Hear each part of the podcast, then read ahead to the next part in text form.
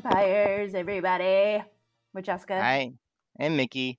Hello, We had a false start there. So you were talking about movies. Oh yeah, that we've Theaters. seen. Well, Yeah. I, I actually went to the theater. I went to go see Candyman, and I saw it in an AMC. And I was just talking about how um, all AMC's are kind of the same, except some of them are nicer than others. You know, some of them have the recliner seats and whatever. But I, I was lucky. I walked up to the girl and I was like, "Okay, listen, I know the deal. Which ones are the good seats? You know, the seats at the bar."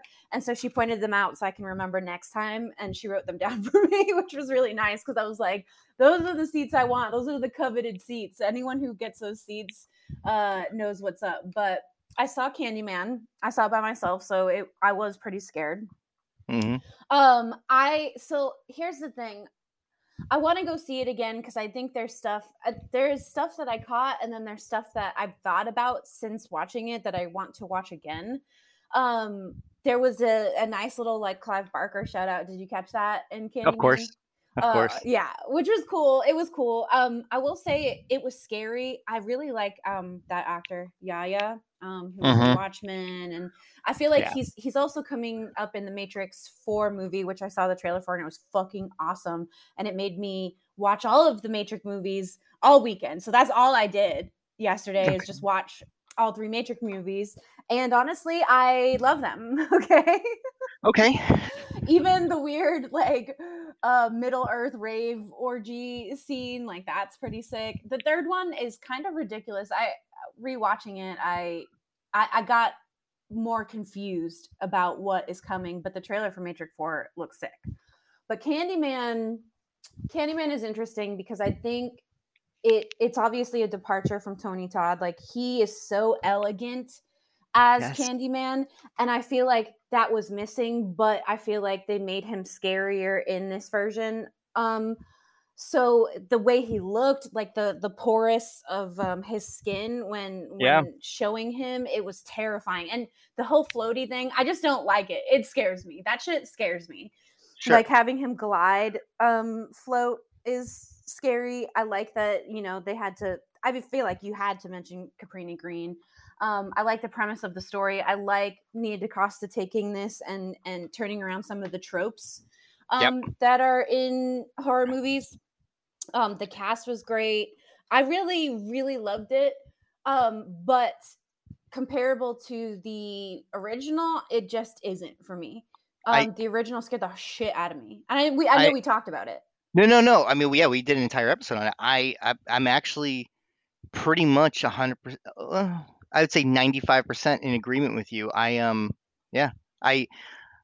I my problem with came and I talked to somebody else about this too, and they had the they called out the exact same scene that I had a problem with, and it was the I think it was I guess it was you could call it the first kill in the movie yeah where like you know like the art dealer or whatever and he's like he's like oh, must run must move faster must move faster and it's like what was great about the original Candyman is that they treated it with like such grave seriousness that like when something bad was happening you fucking bought it. Like you know what I mean? Like yeah. when when you've got a character when you got a character quipping like or quoting Jurassic Park before they're going to get killed, it takes away some of the steam from like the the fucking the, the moment, you know, where it's just like ah, I mean, I, I'm all about like I, I it's a problem I have with a lot of horror movies out there today where they're like, no, no, we got to throw humor in there to to alleviate the tension. I'm like, I 100% agree with you.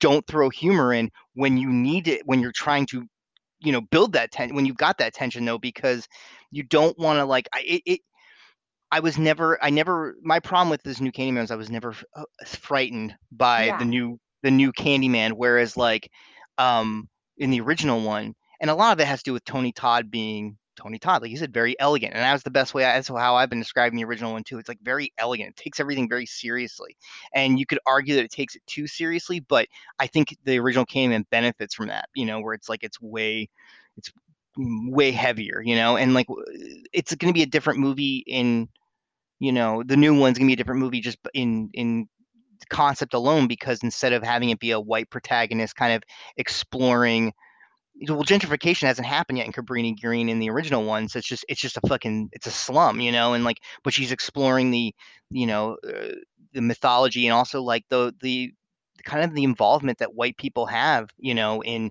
in, in yeah creating these these yeah yeah.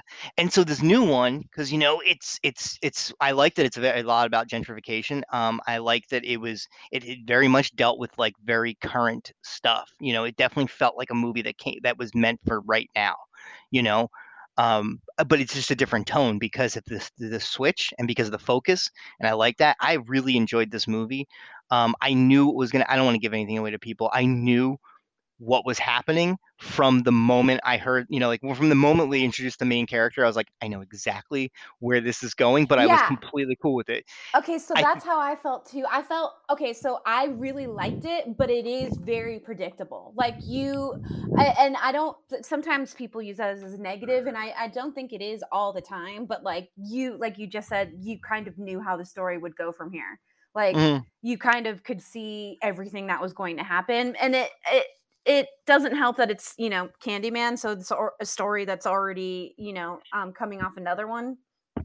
Yeah, I, I mean, I wonder if uh, if the only reason why I knew it was going to happen because you know there's a you know there's a I don't want to say a reveal, but there is some there's a moment in that movie where it's like oh, and I feel like you and I probably might not have gotten that had we not recently watched the original. So uh, so not too long ago because for me it was just like up I know this. I know exactly you know like the moment like we are introduced to a character I go I know exactly who this character is and I can't and I was excited to see how it was going to play out but I also was like someone's like, "Oh man, if you watch Candyman the original and this one back to back," I'm like, "Yeah, if you do, you're gonna know exactly what the fuck's going on within the first ten minutes of the of the new movie, which is fine because, like I said, it's a it's it's it's when you know the destination doesn't necessarily mean it's a bad thing because the journey's still gonna fucking rock, and it did. It just I hated that fucking scene where that dude was like joking before he got or being or where they had the character having saying funny shit before he got killed because I'm like I want when this moment happens to be so fucking scary that I, I that I'm afraid it's gonna happen again to another character. And it's just like the original Candyman where like when when when um, I believe it's like Kasi Lemmons you know her best friend when she gets fucking killed in that movie it's done so fucking he- like you know when like she you know she looks up and she sees like you know Tony Todd and she's like just completely terrified and he fucking kills her it's like yep I I have now bought this uh, how scary this character is. I believe how scary this character is by how other people are reacting to him. And this one was a little different. I I really enjoyed it, but I totally agree with you. The original one is still, you know, it's still yeah. got the goods, you know. Yeah, exactly. I I feel the same. I think it's definitely worth seeing in the theater and definitely worth a rewatch as well because I feel like Yeah. there's probably things that like I didn't catch the first view, but I am glad I saw it in the theater because it's not like I'm easily distracted, but it's different when you're forced to put your phone away so you're not a dick, you know? Yeah. Yeah. Uh, but yeah, I loved it. And then another movie um, that I saw recently was *Malignant*. And now it's funny because I uh, I was watching Bryan Fuller's Instagram and he was like updating with pictures and talked about how ridiculous this movie is, which it it really fucking is. I don't know how I feel about James Wan to be honest. I I like the Saw movie. I really do. I've seen a bunch of shit that he's done because he's kind of done everything. He did The Conjuring, um, the first one, which I really like, and shout out to Connecticut, you know, the Warrens. Um, or did he? Yeah, he directed it, and then hmm he directed this movie. Now, this movie is so fucking bad and so boring up until the the last act. I feel like. Um, d- you did you see it? You got further than I did. I fucking You didn't finish it? that. I didn't finish it. I hated Oh that my movie god! so much. Well, you can't.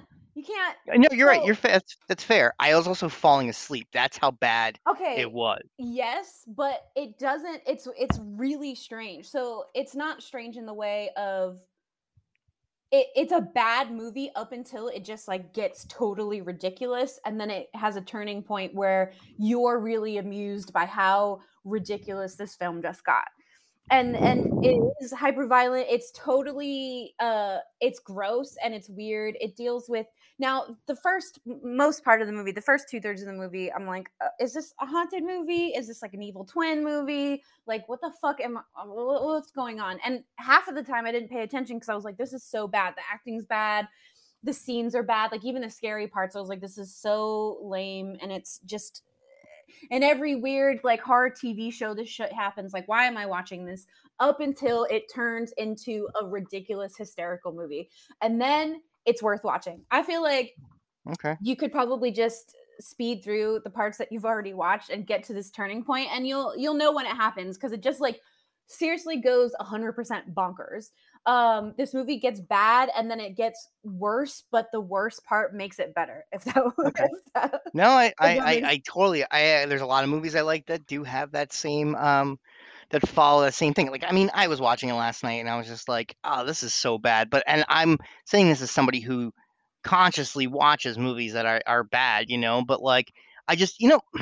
And is, I hope I'm not spoiling anything, but if I am, don't fucking, don't you know, pause for or skip, you know, 30 seconds ahead. But in the very beginning, when her like shitty abusive husband gets killed, right? yeah Look, I'm getting fucking tired of, of horror movies too, where you have like you introduce an incredibly shitty character just to have them get killed. You know why? Because when they get killed, I don't care. I'm like, Yeah, it's yeah, I'm. I'm yeah I'm happy for that. I'm glad that that happened. It's like I want. It's one of the things I I you know when people talk about franchises and they they shit on like you know oh my god like how many Nightmare on Elm Street fucking movies is, are there? And it's like yeah, but you know what? I give even the ones that even the fifth one, which I'm not even a fan of uh, I love all those characters. Like I, all those victims, when they get killed, I'm like, oh, bummer, man. I don't want that person to go. And I miss that in horror movies now, where it's like now it seems like whenever we make a horror movie, we have to introduce a character that's kind of a douche, so that when they, you know, and it's like, why? Why not make them all likable? So or as Yeah. likable as we can be, so that when they get killed, we're like, we well, that feel sucks, like- something. like in Candyman, like the the the guy who gets the first kill in that movie. I'm like, this guy's a fucking douchebag. You yeah, know, like it's from the uh, get go. like I was like, if you die, Yeah. I'm gonna be happy. And and that's my problem with a lot of like you know horror movies. And *Malignant*, and I felt like that too. But like there was just well, I, I was gonna say *Malignant*. I feel like is slightly different. I've watched a few of these newer horror movies, um, and they all have a certain type of feel to them, um, which I don't. I mean, maybe that's just the signs of the times. Maybe I'm just getting old. They feel like they're not made for me. This one is bad, but when it reaches a turning point, it's so 90s camp in some areas that Yeah. I feel like he was he did like even though it's bad, James Wan did have like a particular feel in mind when making this movie. Uh and so it is very campy and it is kind of at least I felt like it was like a 90s horror movie, like a B horror movie. Like you know how much I love that those Yeah. fucking terrible 90s movies like and I think that's why I liked it so much. But it is, it just gets to the point where like it's hysterical and okay. and ridiculous, but like it's good in a way. All right. I mean, I will I will finish it then because like I was like I was also dead fucking tired. But there was one part where this character says something. You know, it's kind of I think it's like the first thirty minutes. Like she's talking to her, the main character talking to her sister, and she reveals something really big, and this music cue like hits, and I went. I'm fucking done. And I just like, I was like, I turned to my wife. I was like, I'm going to bed. My wife was terrified the whole time. And so she she stopped watching it after I got up to I was like, I'm using the bathroom and I'm just I'm done. I'm like I'm over it. And she I was also like I said, dead tired. Like I was like barely like holding it together. Um and she um and so she stopped watching because she's like, I'm not watching that movie by myself. And I was like, all right, you know, and like I get it. Something pops up behind somebody that wasn't there before. That's scary, but it's like I don't know. I I I, I have to finish watching it. I really do. But for you to compare it to 90s B movies that you love, I feel like that's almost an insult to those movies. Like there's movies that we've watched but together you that you, you love. haven't you didn't even I've- I finish haven't it. finished. it. I haven't finished it. You're absolutely right. That's what I'm saying. Is like I'm just surprised that you're saying that because I'm like I have heard a lot of comparisons that it's like a very 90s. Um, it's a very throwback to the, like a very nine, you know, that era, which is funny because I've never been a big fan of that era in the first place. So it's like that's that's also a, a strike against it on my end. But I will give it a chance because you speak so highly of the batshit craziness of the the, the last yeah, act. the, So the third act is where I think it picks The- up, and then it doesn't. It I won't say that it makes everything worth watching, but it's like it made it fun. It really Okay. did. Okay, then I Is then I will, I will then I will happily finish it tonight and and uh, and we'll kind of go into. I just there was a, you know a movie that well I'll talk about it in a second, but go keep going. Sorry. Well, I don't. I've I've been, and so those are the two like movie movies I've seen, and then I've just been watching a shit ton of TV, which I always talk about. And I gotta say, and everyone hypes this up, but it really is. It's just the most feel good TV show I've probably ever seen. It's Ted Lasso. It's Mhm. it's just so pure. It really is. And Okay. it has, you know, it has like really poignant arcs and like you know, the characters are flawed, but like it makes you feel so good watching it. And so I got to say anyone who might be having a hard time and you're like, I need something to watch to go to bed that's not too heavy that like will make me laugh. I I feel like Ted Lasso's perfect. It's like Yeah. I watch it like I, I was watching also on Apple TV because I got a free membership when I got a new phone or Apple Plus, whatever it's called. I was watching Mr. Corman too, and I kind of fucking hate it. So it, it's just about you know this teacher who's played by Joseph Gordon. JGL baby. Yeah. He is good in it, but his character is so unlikable. He's he's basically a, a fucking prick, and like I'm hate watching it at this point. Even though I like certain parts, it you know it's one of those like in their imagination or or different parts. There's like kind of dreamlike elements. Um, you know, it's like stage props instead of just you know shooting um your Mhm. surroundings. But I just don't like it, and uh, I don't like his character. And at this point, I'm just watching it to hate this character um and then i'll watch ted lasso after as like a palate cleanser to like cleanse the taste i have in my mouth of watching that fucking dumb show but Sure. ted lasso's Yeah. so good i started uh I, i'm current with nine perfect strangers which is, which is on hulu i came after the white lotus because it, it sounded similar to me you know like a bunch Mhm. of um kind of privileged mostly people find this resort and they because they all need help and they're all um, picked for a reason you know some of them have you know marital issues some of them have like grief issues and so nicole kidman's in it she's really great um i think honestly sh- the stuff that she's been doing as of lately i think it's made her like a really powerful actress. Mhm. and this and this is good. It's like funny and weird. It talks a lot with like psychedelics. Um i really like how it's going and i'm i'm, I'm very interested to see how it's going to end and everyone's really great in it um and then i just started the wu-tang series which is also on hulu which is fucking awesome so far Hmm. so i mean most 90s kids know like they feel this in their bones like wu-tang is like what we all grew up in like i Yeah. as a kid, like I did not get hip hop or rap until I heard Wu Tang, and then I was like, "This shit is the coolest shit I've ever heard in my fucking life." Right. And uh, and it so it introduced me so much. It's like you know, Thirty Six Chambers is like one of the most influential hip hop records of all time. You can't deny that. Um, and so this series is is really fucking good. I mean, I, I just started it, and I know it's got like you know some Emmy nods, and I I wish I didn't sleep on it so much because the first episode is like you're like hell yeah I, I can't wait to get into this more. So um it's really good and, and that's on hulu and that's kind of all i've been watching so far. I i refinished game of thrones and then i watched the end episode and i was i was like i think i was more for furious now watching it than i was originally because i was like okay like this is this is what we got this is the ending and now i'm watching it i'm like this is fucking bullshit Yeah, I remember. Well, I mean, in, in fairness, I don't know if you remember because I ever vividly remember when we watched because we watched the last episode, me, you, and Heather. yeah We watched it together, and I vividly remember the reaction that was had at the end of the ep- at the end of the show. I think that my problem with Game of Thrones was I was never as invested as everybody else was. So I thought the ending was stupid, but I was also like,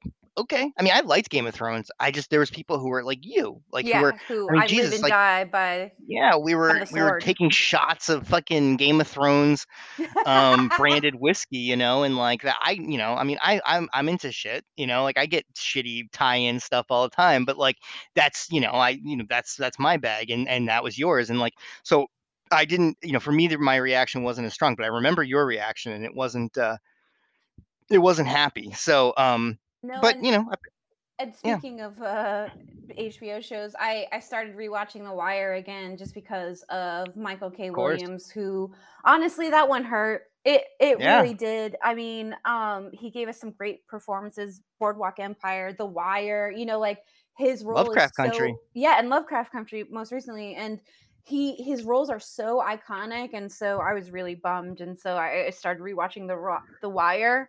Um, Yeah. but I feel like uh that was a good show to have week by week too, and then now to binge it, it's really interesting. But Yeah. I I am really fucking sad that he had passed away. I feel like he was such Yeah. a, a good actor, but I yeah, mean, man, just- between him and Jean Smart are the HBO fucking you know franchise. You know, like we can't lose her, otherwise HBO is going to completely fall apart. Because I mean, think about how much show, how many show HBO shows was he on that he fucking helped made. You know, make like uh you know Wire and, and Boardwalk Empire and Lovecraft Country and like you know Jean Smart's got what Watchmen. Mare of Easttown and uh and Hacks. I mean, like they're they are HBO, you know, and like now one half of it's gone. It's really it's, it sucks, you know, and uh I was I felt that one too. I mean, it was like it was it was a bummer, you know. Um, that one really sucked. Um, I um I saw Candyman, like I said, you know, Yeah. we we you know, and I we uh, we you and I talked a little bit more about. it. I went and saw it. Me and my wife saw it with uh, our our friend Solomon, who was on the episode we did on Vamp, and like I you know I've already kind of kind of talked about that. Um, I saw Shang Chi, the Marvel, the new Marvel film. It so bad. I I It's see it in a theater. It's really good. Yeah, you do have to see it in theater. Um, it's it's a lot of fun. Um, I I really enjoyed it. I I, I like this new. I I'm if it's indicative of the direction Marvel's going in, I'm really excited about that. And like you know, it, it I do, but I also feel like this movie did not get as much publicity as any of the others. And I don't know if it's because it's in the shadow of Black Widow and the lawsuit that was happening, or if like they just didn't promote it as good as the others. Uh, but I I feel like I didn't see as much promotion, and you know I lo- I Sure. live that shit. it it's doing really well though. Like it, it broke Thank it, bro- God. it it broke People the are going back so the theaters. it broke yeah it broke the labor day records um for you know for sure it, it um it definitely did that i mean it's funny because i didn't realize i didn't remember this i saw this movie in the theater when it came out but the previous labor day um box office record was set by rob zombie's halloween um which i saw in Oh. theater and i i did not have the best feelings about but um but um, I really enjoyed it, and um, like I said, what's great about it is that it, it stands it stands apart. It's it's it definitely it, you know it's one of those Marvel films that you're like, oh, you would even forget that it's part of the same universe, except for they do reference Infinity or Endgame and the snap, you know, the Thanos snap, and there is like you know, don't walk, don't leave the movie after the when it's over because there are is a there's two end credit teases. Uh, one of them which goes, okay, now I see that now- they're plucking this directly into the Marvel universe for sure. You know, like this is Mhm. definitely going to be a part of a new of the new wave of Marvel films.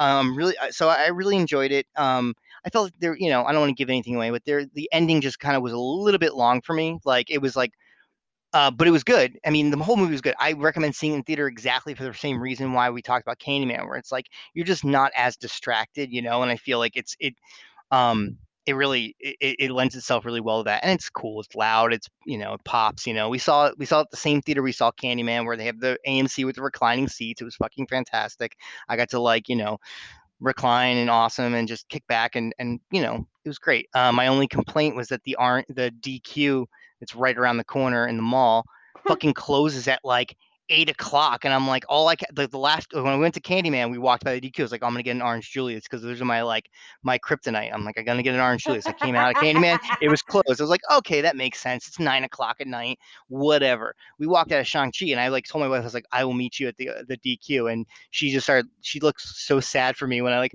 she came out and I'm just standing there by like the the closed gate and I'm Oh. just like so like crestfallen it's like I keep trying to figure out movies we can go see at the AMC so we can you know go go to that DQ but um like I, like last night I was like looking we were like driving home from somewhere and I was like uh yeah none of these movies are are anything I want to see. Um they did show a trailer for the Eternals which I do not know how I feel about. I want to feel good things but I don't. You may like it um if you haven't watched the trailer already it's got it looks like it's got half the cast of Game of Thrones in it Yeah, it does. Um, well, yeah, it's got Rob I'm- Stark for sure. Uh, and I don't um know. I mean, Jon Snow Yeah. Oh, yeah, that's right.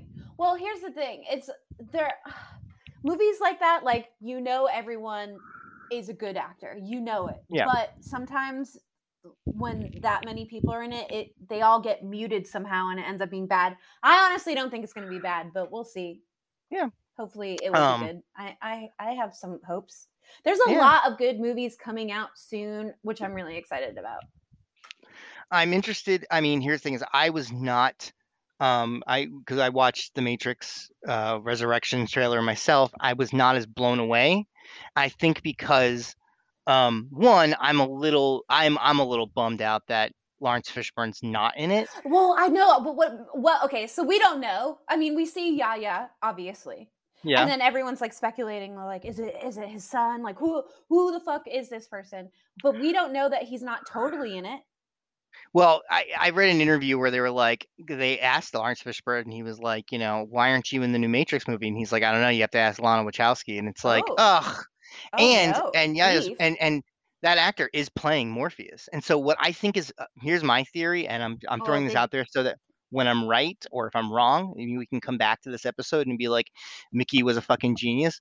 Is that somehow it's going to tie into like like some weird thing where like Neo I don't know. Like, it, I think there's gonna be a lot of time, uh, quote unquote, time travel where like what kicks Morpheus into like the character that we see him in the first Matrix movie is a weird version of Neo, kind of going backwards or kind of coming into him and being like, "Hey, you're gonna have to like break out of the Matrix and like and find you know the the chosen one." And I feel like Neo in this new movie is going to be kind of like the cat, like the eh, because if I'm not mistaken, like in, in the other Matrix movies, they established there's a cyclical nature of yes. of this whole thing. So like that's my theory is that you know this weird this new Neo or this new Keanu Reeves who uh, and you know I love Keanu Reeves, but there's just been mo- there was moments that trailer was like, come on Keanu, I know you can do better than this, or he's like he, he can't though. I'll, I'll listen. he's like, am I going crazy? And I'm like, I hope not. I hope you're just. I really I really hope that's not the level of um listen, I I, really love Keanu, but he's just not a good actor. He's yes just he is. Yes I, he is. I I'm like gonna, I, him. I'll watch anything he's in. I really will. The Lake House, Keanu fucking great. What a great, weird science fiction romance.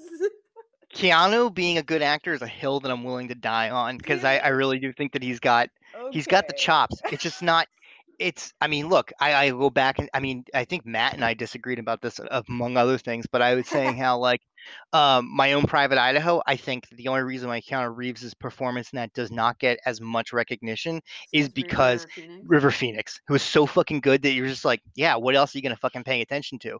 But Keanu's great. Um, but I, I, I, the problem I have with this new Matrix movie is, um, I remember vividly when the original Matrix came out, and I, my wife and I rewatched the Matrix not too long ago, and I, I do really enjoy it.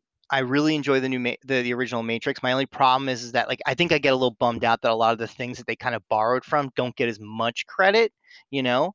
Um, and I think that how kind of like credit are you supposed to like? So here, Sure. how much credit are you supposed to give? Like, are you supposed to go full Tarantino and just exactly copy scenes? No. or like no, no, no, what- you know what I no. mean? No, no, no, I don't. I guess I don't mean that. I, I guess my pro, and like I said, it's really not has nothing to do with the Wachowskis or or the actual um uh the the movie itself. Um, is is that like it's just there was other, like I remember like I think a year before the Matrix came out, Dark City had come out, and it has a very similar plot line and i was kind of like why isn't that movie getting enough credit? Because that movie was fucking as far as visuals as far as story content as far as everything as far as editing goes it was fucking fantastic but the matrix gets a lot so i think a part of me is like my frustration is like the matrix gets a lot of credit for things that have already happened but it's not the movie's fault and it's not it's you know it's just it's a weird gripe and i know that but my problem with the new trailer was when that first matrix trailer launched the, the original one because i remember i saw that in the theater that movie you were like oh my god i am going to see something it was like it was it- looked like revolutionary because it was borrowing from a lot of stuff that a like mainstream audiences had never really seen before. And it also had stuff that you had never seen before in general like you know that famous shot of like trinity like jumping in the air freezing and then like the the 360 or the bullet time which you know again is like it was basically just taking what john woo had been doing and just kind of like expanding on that um, but it looked like so like you're like oh my god this looks like something i've never seen before in my life. And it, it, if you really felt that going into the movie that you were going to see something that you you know that was going to it was a game changer. The original matrix was a game changer. And the problem with this new trailer is i don't get that same feeling where it's like i feel like it's all trailers these days. I haven't seen I a trailer that I've been 100% um impressed with in a long long time. I i honestly like stopped watching them and i used to watch trailers religiously and I, and some of them i do like i i honestly don't want to see another dune trailer um at all because i want to watch the movie and i don't want to see anything else. But Yeah. that's that's also the thing is like trailers these days give away the entire story. I don't think this trailer i've watched it a few times Mhm. I don't think it gives away everything, but it it definitely plays on all the nostalgia aspects of watching the first one, and and it made me want to. It, I rewatched all of them this weekend. Right. I, you know, I'm, Um, I'm, I'm not even talking about plot though. I'm talking about like just the feeling of like you know when yeah, you were but like that's that's the thing is it's not new. It, nothing they introduce is gonna be new. It's right. I think I think the whole movie is gonna play on on Keanu Reeves and the mm-hmm. nostalgia aspect of the Fuck the yeah, dude. original Matrix movies. I don't think that's a bad thing, but we'll see when No, it comes out. I don't. I I'm gonna watch it, and I'm gonna. I I, I I'm, I'm one of the. I'm, it's funny because a year ago I would have been totally on board with this. Now I'm kind of like, are you fucking kidding me? I'm irked that it's come. It's gonna be on HBO as well because it's like that's a fucking movie you. We, I'm gonna go see in the theater because you should see that fucking movie in the theater. You know, even if even Yeah, if the new Matrix movie is fucking terrible, I know. I we still live in a pandemic world uh, as Mhm. much as we don't want to and you know I've had I've had friends reach out to me just to see you know what's on the torrents because some people are afraid to go to the movies and I don't blame them you know like I've been I agree. living a regular regular life again but I went to a concert the other day and I fucking started panicking because no one was wearing Yeah. a mask I was in like a very close crowd and I was like oh my god and like Mhm. even seeing Candyman while it wasn't a full theater but like no one gives a shit you know No, and I so agree.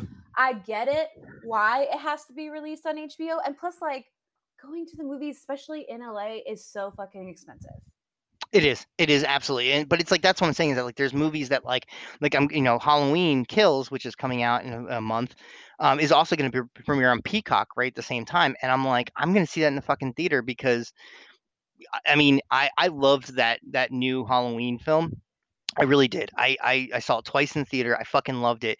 Um, I think one of the things that the benefits of seeing it in the theater was that certain moments really when they like there's a there's a this very distinct moment in the new in the most recent Halloween movie where like her friend get you know she's been the main character the girl she's like her grandmother's like you know there's this guy and he like he I he I, he fucked with me in 1970 whatever and now I'm like you know I'm whatever um 78 and like you know she um and and she kind of dis- doesn't really take in the gravity of what her grandmother's saying and then like one of her best friends gets killed and there's just this moment where she sees her friend's body and or she sees michael myers for the first time and the music just fucking like this john carpenter score just like swells in the theater and it just like you're like oh shit and you like you feel that moment so palpable you know it's so palpable and like i i saw that eh, i had the same reaction both times and it's like i don't i would have loved seeing this at home but I seen it in the theater really fucking drove it in for me. And I, I so I'm gonna see the new Halloween movie in the theater. I'm gonna see the new Matrix movie. Get if it, you know,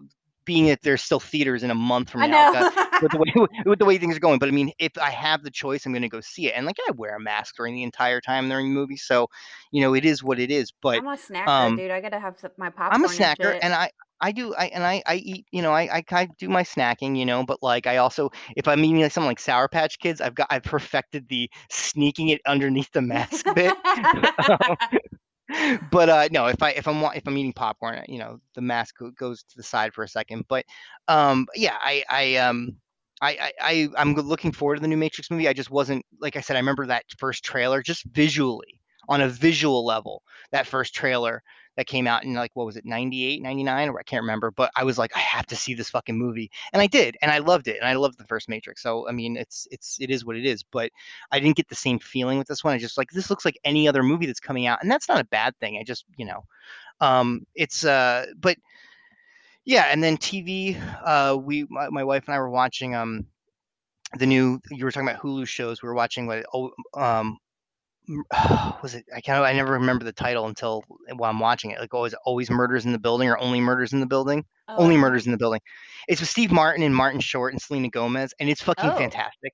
It's Oh, uh I they're heard ba- they about ba- it, but I was like, yeah. I don't know about this cast. Uh, to They honest. they play three people who live in an apartment building uh, like this really fa- upscale apartment building in new york and they're all like they're they don't live together obviously and they're all obsessed with um this uh you know this like pod you know like true crime podcast and then Uh-huh. a murder happens in their apartment building and they become obsessed they, they decide they're going to start their own podcast and, and try to like you know they, they, it's a murder mystery you know but it's it's steve martin Yeah. and it's martin short and selena gomez selena gomez who like i've She's my I next think- Italian princess. So i was going to say like i, I feel like I.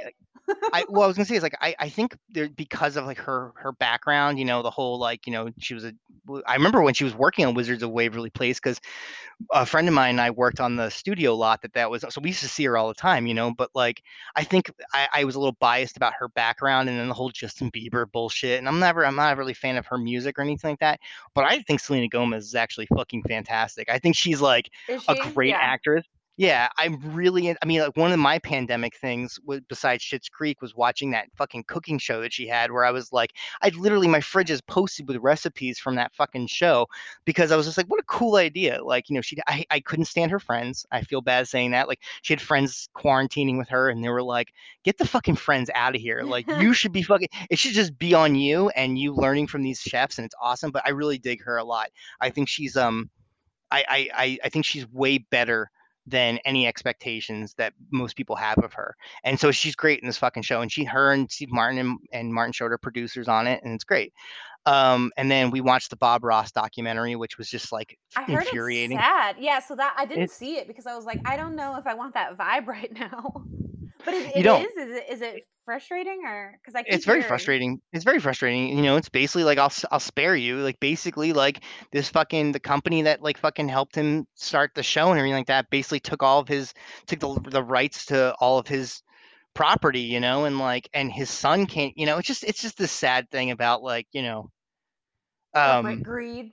yeah, and and like and and especially like you know, it, it, I mean, there's definitely some sad and touching moments when you realize like how many people you know Bob Ross like really um really touched and and you hear some like stories and and ultimately there is a kind of like a satisfying ending in a weird way um but uh it was it's it's a it's a good documentary. Just it was also like, God damn it! Like it's not like when you want, you know, it's like I think the Bob Ross documentary was exactly what everybody was afraid was going to happen with the Mister Rogers documentary. Where like I think some of us going into the Mister Rogers documentary were afraid you're going to find out some like, oh man, he had this going on or he had this going on. Whereas in the Mister Rogers documentary, it's like.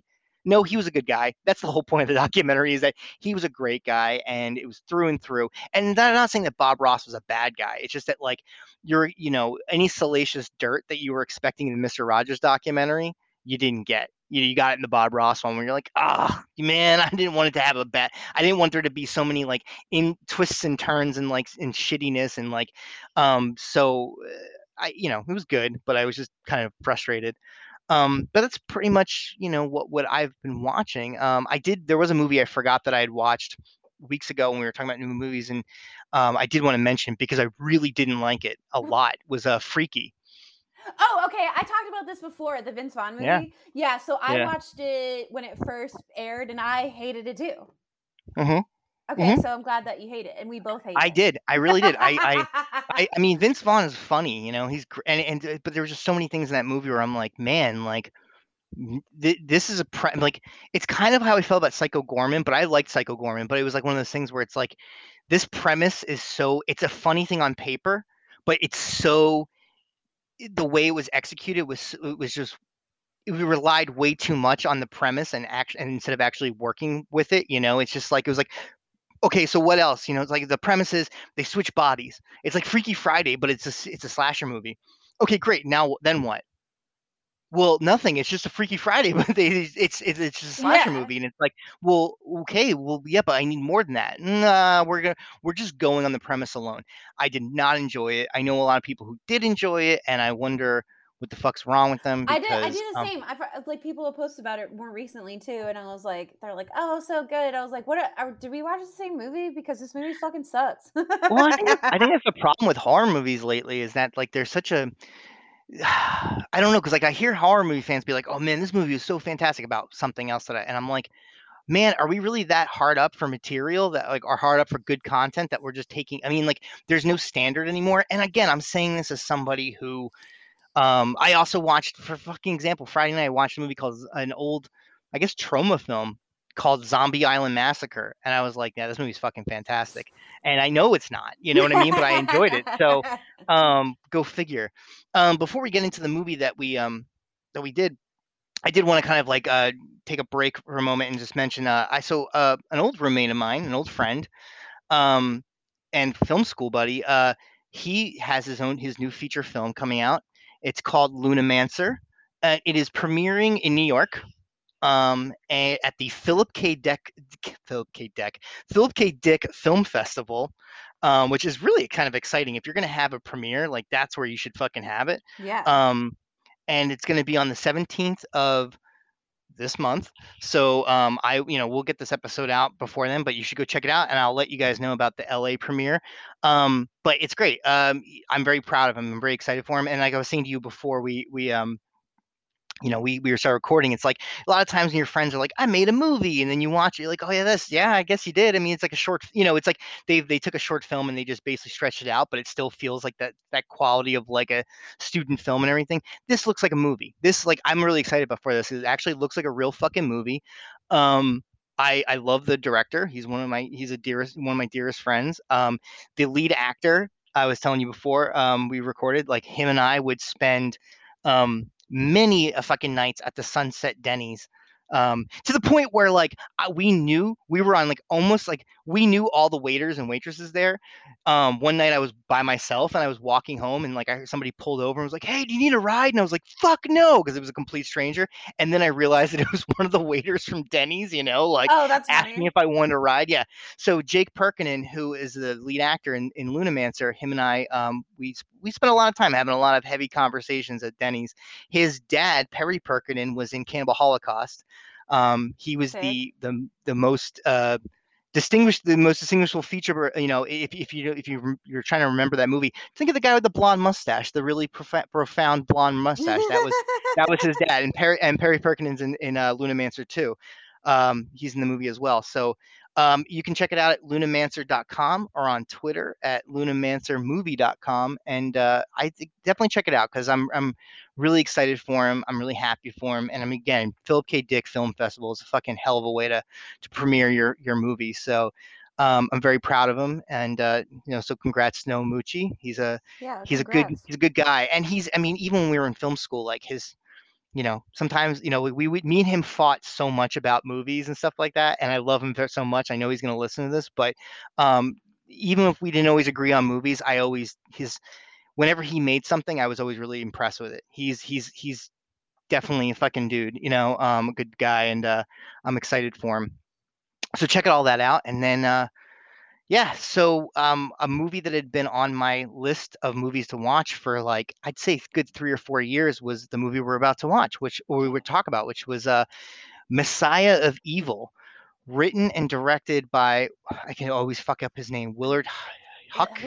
Huck? Huck Huck Hayek? and Gloria, yeah, Hayek and uh, and uh, co-written with Gloria Katz, and they had written and uh, they had they this is their I think this is their only directing, well, his only directing credit, but they wrote, they were the screenwriters behind American Graffiti by Uh, George Lucas, and you're you're forgetting um Howard the Duck. Howard the Duck, uh, and I'm also not forgetting my favorite Indiana Jones movie, which is Temple of Doom. Yeah. Um, well, I think he and he directed Howard the Duck, didn't he? mm-mm, Yeah, Howard Did he? Howard Huck. Yeah, he wrote. Didn't he write? Well, uh, the I know they- think, and directed Howard the Duck. Uh, well, that's not probably, you know, he probably doesn't want that on his, uh, after the- I mean, I Sure. would, but yeah, no, I'm, I'm He's joking. Like I, I, I enjoy Howard the Duck. Yeah, he did direct Howard the Duck. Um, I, I enjoy Howard the Duck, but um, I particularly, well, let me kind of explain this this movie real quickly before we kind of go into it. This movie is one of the best, um, in my opinion, one of the best Lovecraftian non-Lovecraft stories ever. You have this woman, she's um she's going to this small California town to find her uh, father or to talk to her to see her father, and she stumbles across this weird um, cult of zombie-like people. I don't. They're not quite zombies. They're not quite vampires. They're just, but they like they. They're the town's up to some no good. I'll tell you that. Yeah. And uh, and um, Yeah, so that was that's basically the gist of it. She stumbles across a weird cult of people in this weird in this town um, where her dad's gone missing, and um, we'll kind of go from there. What did you think? Okay, so I, I you, you this was your pick, and uh, honestly, I I loved it. I I really loved it, and I love different pieces of it. One, it's low budget, but it looks hmm it's still scary and it looks good. There are there are Yeah. Parts of this film that really freak me out, and and mostly because I when I'm especially being in the burbs when a place is empty like that and then hmm there's you, you see like a hint of a person it fucking freaks you out hmm this I think that does a good job. Like I go to the movies by myself all the time, and then there's a scene where like one, you know, this young girl goes into the movies and she's sitting watching a movie and she's paying attention. Then all people are slowly coming in and sitting all behind her, and then she hmm like looks behind her and she's like, "Holy shit! Like what the fuck? There's all these people there and they're all staring at me." That is fucking scary. I agree. Um, there's other like weird parts of this film, and then I was like, I gotta tell Mickey this because you know I'll, there's a scene where like the woman's looking for her father, and one of the guys is like, "Oh, I think he was you know doing business at that this motel," you know. So she randomly goes to this motel and like finds a room. Um, and there's people in it, and she's like, okay, so she just walks in and starts talking to them, and I was like, uh, at first I was like, that never happened. And then I think about all the shit I did when I was younger, and I was like, and Mickey ended up at the Hollywood Goat Guy's house, so like anything Exactly. could happen. And Exactly. this could be a real story, especially you're in the 70s, you're like looking for information, like you're gonna end up in a weird motel room with like a drunk, you know, um transient guy who's like spouting weird poetry and you know it might be an oracle you don't know Yeah. um it's it's really fucking bizarre and really good um i loved the atmosphere i loved the guy's house I, they call it point dune but there is a real place called Point Dume in hmm malibu um which i've been to a few times and a Me too. seagull ate my burrito there so i will always remember it as having um evil fucking seagulls but Yeah. uh i i really loved it I I agree. I I kind of going back to what I was saying. It's it's definitely it's you can see the Lovecraft in it. Like it's you Yeah, know um, it starts off with like a narration. yeah Yeah. It starts off with a narration from a character who's now in an insane asylum. Um, half of the story, like the backstory, the, the narrative is propelled by um, the diary entries of her father, um, just like a Lovecraft story. The the it's it's it's very shadow over Innsmouth. You know, like you have like you know the small town that's got the secret. They're all congregating by the beach at night, um, worshiping the moon. You know. Um, there's a you've i mean you pretty much just nailed the the one I, there's a scene whenever you see stills of this movie you see scenes from the there's a grocery uh, store scene like a ralph it's actually a ralph's a ralph's scene where like this char- when another character goes into this ralph's and it's like and she's she stumbles across these people that are just going to fucking town on the meat section yeah. of the uh of and then you know so that's always the scene that you see stills from but the scene that i was like oh my god and like i was completely in love with i mean i had already liked i was already digging the movie a lot but when this scene happened that movie theater scene happened i was like this fucking movie is awesome like you know like she, like you like you like you described like she's sitting there and then people start trickling in but like just in, in a few beats and everything, but they're all there's clearly something wrong with them. One of the telltale signs that there's something wrong with these people is that when they're affected by whatever this madness or this illness or this like um uh, whatever it is, they start crying blood. They start their blood starts coming out of their eyes. That and so like when she at one point she looks over and these people just look at her and they've got like you know blood tears or whatever. It was just so creepy and like um it reminded me of years later. There's a and by the way, it's September 12th, which was in 1992, was declared Freddy Krueger Day. oh Um, yeah, uh, in Los Angeles. Um, and then, you know, then of course, you know, 9/11 happened, and the terrorists fucking took that away too. Um, but uh, but we did celebrate Freddy Krueger Day when uh, in 19 in the year after 9/11 um, at my housewarming party in Boston. But um, uh, there's a scene in Realm Street 4 where she goes to a movie theater and there's everybody behind, like all of her dead friends are in the theater at one hmm point. Like it was very reminiscent. Like she gets sucked into the, the in this in Nightmare on Elm Street 4, she gets sucked into the screen and she looks back and she sees all of her, her dead friends in the in the audience and they all just start like, you know, in a weird trance. They all start clapping, and it reminded me very much of the scene in Messiah of Evil, which I don't think is. Uh, I think it's just coincidence. I don't think Renny Harlin ever saw Messiah of Evil. I don't think a lot of people did see Messiah of Evil when it came out. But um, but that's. But I was just like, oh man, like there is something really palpable of a, of a movie theater being a very frightening can be a very frightening place. Um, I, I really I love this fucking movie. The cast. Uh, so the lead actress was in the baby. She played one of the older sisters. She played oh, yeah, the. that's right. One she played the, one of the older the sisters, sisters Marianna Hill. Yeah. Um, Royal Dano or Dano, who plays no relation to Paul Dano, by yeah. the way. I've looked it up several times. Yeah. yeah. Um, he um the guy who plays her father. Um, I recognize him from he was a he was like a brief character in Twin Peaks, but he's also the kind of like the old crazy guy in Killer Clowns from Outer Space. Um, the old crazy guy in in Messiah of Evil, the one who's in the motel room telling his story about, you know, this weird cult of people that you know consume flesh and all this stuff, um, is Elisha Cook, and he was in the original House on Haunted Hill. He was in Blacula. He was in Salem's Lot. Yeah, he's been in a lot of stuff, and I, I uh, he's in Rosemary's Baby for a hot minute. Mm-hmm. He's the mm-hmm. guy who's showing oh. Rosemary and Guy the apartment and he's like, you know, okay.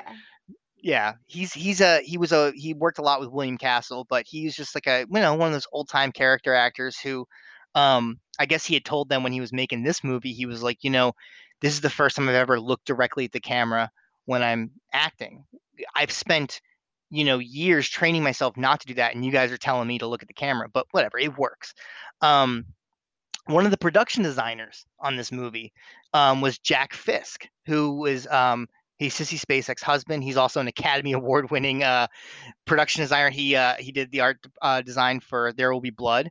Um, he's also best friends with David Lynch, so he did the art. He was in, and yeah. he also did some of the art for Eraserhead, um, which you know I was I'm a big you know it's my favorite movie. And um, but what I like about this movie too is that they they um, you can see if you if you're familiar with with these two's work, you can see some of the ideas. In fact, they they, they deliberately said in an interview that there's a scene in Indiana Jones Temple of Doom where you know he walks into his his mot his weird I would say his motel room his room at the the the palace or whatever and there's on the wall there's paintings of people right? And then at one point, a Thuggee comes out, like basically is blending in with the the, oh, the paintings yeah. of the people, and he steps out and he tries to to kill Indiana Jones.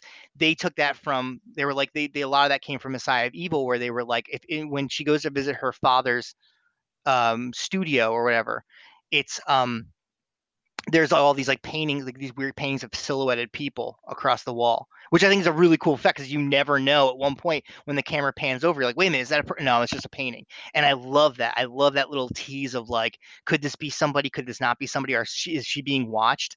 Um, I really dug that, and uh, you know, another thing about th- this movie that I really liked was um I'm just oh god, sorry, I just kind of blanked there's there. there's and it's funny because I like I particularly like the scene where you know um the woman's looking for her father and she meets this man com- accompanied by two females you know that are hmm traveling with him and and one of them kind of gets sick of being in this fucking place. She's like i need to get out of here. Like i did not sign up for this. Like i'm gonna go do whatever. So she leaves in the middle of the night. She gets picked up by this guy which i, I i'm still not sure of what his character is but you know he's albino so i'm sure that's why Yeah. they have him in there. And hmm and it's funny because it's a it's a line he says uh wagner's name wrong um but i guess the director thought it was funny so he kept it. We- you know he's listening to to music and he's like do you like wagner? And she's just like yeah whatever. But there's a certain um, dialogue that happens with them in the car and and it's perfect for me especially as a woman because you could tell like she's going with the flow because she picked up this ride, but she's also starting to get scared and a little bit. hmm And it's funny because there's people in the back of his truck and they're all just staring at the moon. And at first she looks up at the moon and she's like, oh, okay, I get it, and gets in the car. And then slowly she realizes that like they're fucked up and that this guy's fucked up and then like gets Yeah. out of the car. But there's still a rapport that happens and she tries to deflect a lot of it and is like, no, this is still okay. We're still okay, Yeah. right? And then gets out of the car, which I I thought was pretty fucking funny, um, but also still relevant. Yeah, and it's funny because you know you had mentioned like the shit that we had done as kids and like and and the shit that I did right before my wedding, you know, and it's like at the time it wasn't. Comp- I mean, hitchhiking was a thing. You know, it's like Yeah, people forget that. Like, Not yeah, I've done- never now. I've- I've- I've done it myself. But I mean, like, but even when I did it in the '90s, it was still like you shouldn't be doing this. Whereas in the '70s, it was a little different. It was like it was a little bit more frequent. You know, Yeah, I was gonna say, well, you're a little more open, and and I feel like that Mhm. was a thing that like hippies were doing. You know what I mean? Like, Absolutely, and like, um, and and that's one of the things I did too is that like you're right. So she goes to this weird hotel room, and she meet hotel room. She meets this guy who's this two women and everything like that. And that I'd say that the only problem I have with this movie, and it's not really a problem because it kind of gives the movie a little bit of ambiguity, is that like, and I'm going to spoil something here. So you find out that the cult was um, started because this guy, this like weird evil preacher from like the 1800s, I think, or the early 1900s, like I think it was 1800s because it was like 100 years, yeah, shows up in this town talking about basically the Donner Party and basically about people surviving by eating other people, which kind of goes full circle with our podcast. We've done a lot of cannibal movies, but um, it's clear that whatever this evil preacher did um, or whatever you know when he showed up in this town 100 years ago like he's created this like i don't know this weird i want to say epidemic of people turning into cannibals and everything like that and they're waiting for their messiah to return you know mhm. um, hence the messiah the title the only problem i have with this movie is that the the, the actor who plays the the guy who the, the main character meets like this guy who is he's accompanied by these two strange women he's kind of like this weird like yeah, I don't want to say like a hippie, but kind of like this rich dandy type guy. Yeah, like philanthropy. Yeah, yeah. Right. But he's also got this weird thing about him. He- That actor also plays the evil preacher in the flashback. And I thought that was so obvious that I was like, oh, is this going to be like a weird thing where he's like somehow descended, a, a descendant of this guy and he's, you know, and he doesn't realize it or he's drawn to this town for whatever. Because he comes to this town because he's, he's interested in collecting old legends. And that's why he's interviewing Elisha Cook in the uh, hotel room Mhm. or motel room. And he's like trying to find out about this weird cult in this town and everything like that. And it's like, but then that storyline kind of drops. And you're just like, whoa, wait a minute. Are we ever going to come back to the fact that it's clear that this guy, this actor is playing both of these? I mean, you can't really see his face in the flashback, but it's like it's it's very obvious. And I also was like, wait a minute, that's the same actor. And I looked it up and I was like, yes, it is. Um, I, I kind of expected that to be a little bit more of a plot line, and it just kind of drops Yeah. which again it's not a bad it's not entirely a bad thing because it's like it, it gives the, the film a little bit more mystery and, and it's not their fault. They they were not they were kind of left out of the editing room towards the end of this movie before this movie got released you know? Um as independent films sometimes happen like the the the money people were like Nah, we're just gonna mind. Yeah. yeah we're gonna recut it you know and like i think it went under a few different titles at one point i think it was actually called return of the living dead um in the in the early then, 80s yeah, before Romero sued them or something, right? yeah, but it wasn't their fault because it was like they weren't like we we didn't go with that title. Um, but it's uh it's funny too because this movie comes right after you know you know Romero's Night of Living Dead kind of changes the idea of what zombies are, you know, because previously it was like white zombie, like the more traditional um you know the Haitian zombie, you know, voodoo zombie and everything and then uh, Romero introduces the idea of like flesh eaters, you know, and like so after Night of the Living Dead, you start getting like this weird space. It was which they they don't come as like a I was gonna say I got like, well, uh, have you ever read I Am Legend, the Mhm. Matheson? So I got Mhm. that vibe from them, and it's and, and you see it a lot. I mean, there's there's different ways, like you said, the they're kind of ambiguous. Like they're not vampires, they're not zombies. Are they the undead, or are they just cannibals? But they're like waiting for something. It's it's very interesting.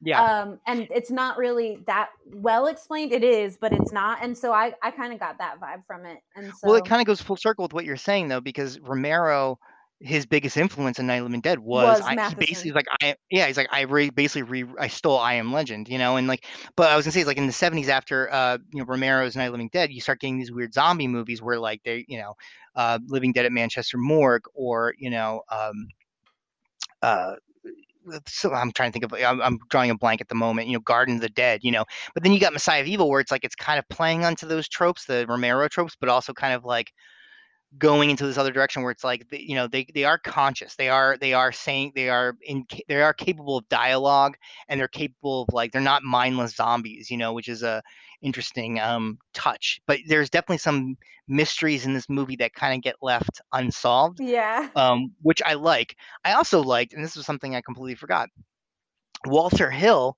has a cameo in this movie. Um, Walter Hill would go on to direct um, The Warriors, and he produced Alien. There's a moment in Oh, this movie yeah. where she says like something about how like you know at some point they won't be able to hear you scream and she like lets that she yells that line out like you know stretches that last line out like hear you scream you know like at the you know it's her part of her narration alien's biggest you know the tagline was in line, space no yeah. one can hear you speak yeah It's so funny, I caught that because it's like one of the opening scenes, and I was like, "Oh, well, this is how they're setting the mood for the movie. That's pretty, mhm, pretty good." But I heard that yeah line, and I was like, "Wow, that's funny." Um, but I'm I'm glad that you picked this because it it was a really fun watch. It is. It actually it's it's really it's a lot of fun and there's some definitely some creepy moments. I mean, it's a slow burn, I think, you know, but the the there's not a lot because because it's dealing with a town that appears rem, relatively desolate. You don't get a lot of like action, but when that when goes like the Ralph scene, the movie theater scene, um, even the end, the the the, the kind of the, the climax and everything like that, it's it's it's well worth the investment. It's a it's a it's a really great great horror movie that should have gotten should be more recognized, but it unfortunately is not. Yeah, I feel I feel the same. I I I don't even think I've heard about it until you mentioned it. Um, and so I I really enjoyed watching it. It's on Shudder or it's on Amazon Prime if you have either Yeah, of those. So please check it out because it's it's definitely worth a watch. And then maybe it will get re-released on like 4K or some shit, you it's know? it. I mean, it's had a few scattered releases, but then they go out of print or they lose the rights. I don't know what the whole the whole thing is, but yeah, I mean, like I've definitely seen some DVD because it was one of those things where I was like, oh, I need to own this at some point, and I looked it up and I was like, oh, I'm not going to spend sixty bucks on it. I love this movie, but No, not yet. Not yet. Not not yet until like I guess something, you know, fucking out, you know, but yeah, hopefully Arrow or somebody somebody can really get a hold of this movie and, and fucking put it out there. And I'm it, it is comforting to see it on Shudder because, you know, with the exception of of uh, Ken Russell's The Devils, whenever you see something getting a a streaming release that doesn't have a, a blue a proper Blu-ray release, the Blu-ray Blu-ray release is is not far behind because it means somebody's gotten a hold of it and they're they're hopefully testing the waters to see if there's going to be interest in releasing this. And I think this movie deserves a, a definitely deserves a watch. And you got to watch it. Shudder does, you know, unfortunately, Shudder does lose the rights to the movies, so definitely check it out before uh before it's out. before we go. Yeah. Yeah, because uh, it's it's a good one. I'm I'm I'm really it was well worth the wait. Truly, truly. All right, guys. Well, that that's Yeah. our episode for Messiah. Good night. Bye. And they're waiting. They're waiting for you. And they'll take you one by one, and no one will hear you scream. No one will hear you scream! Ah!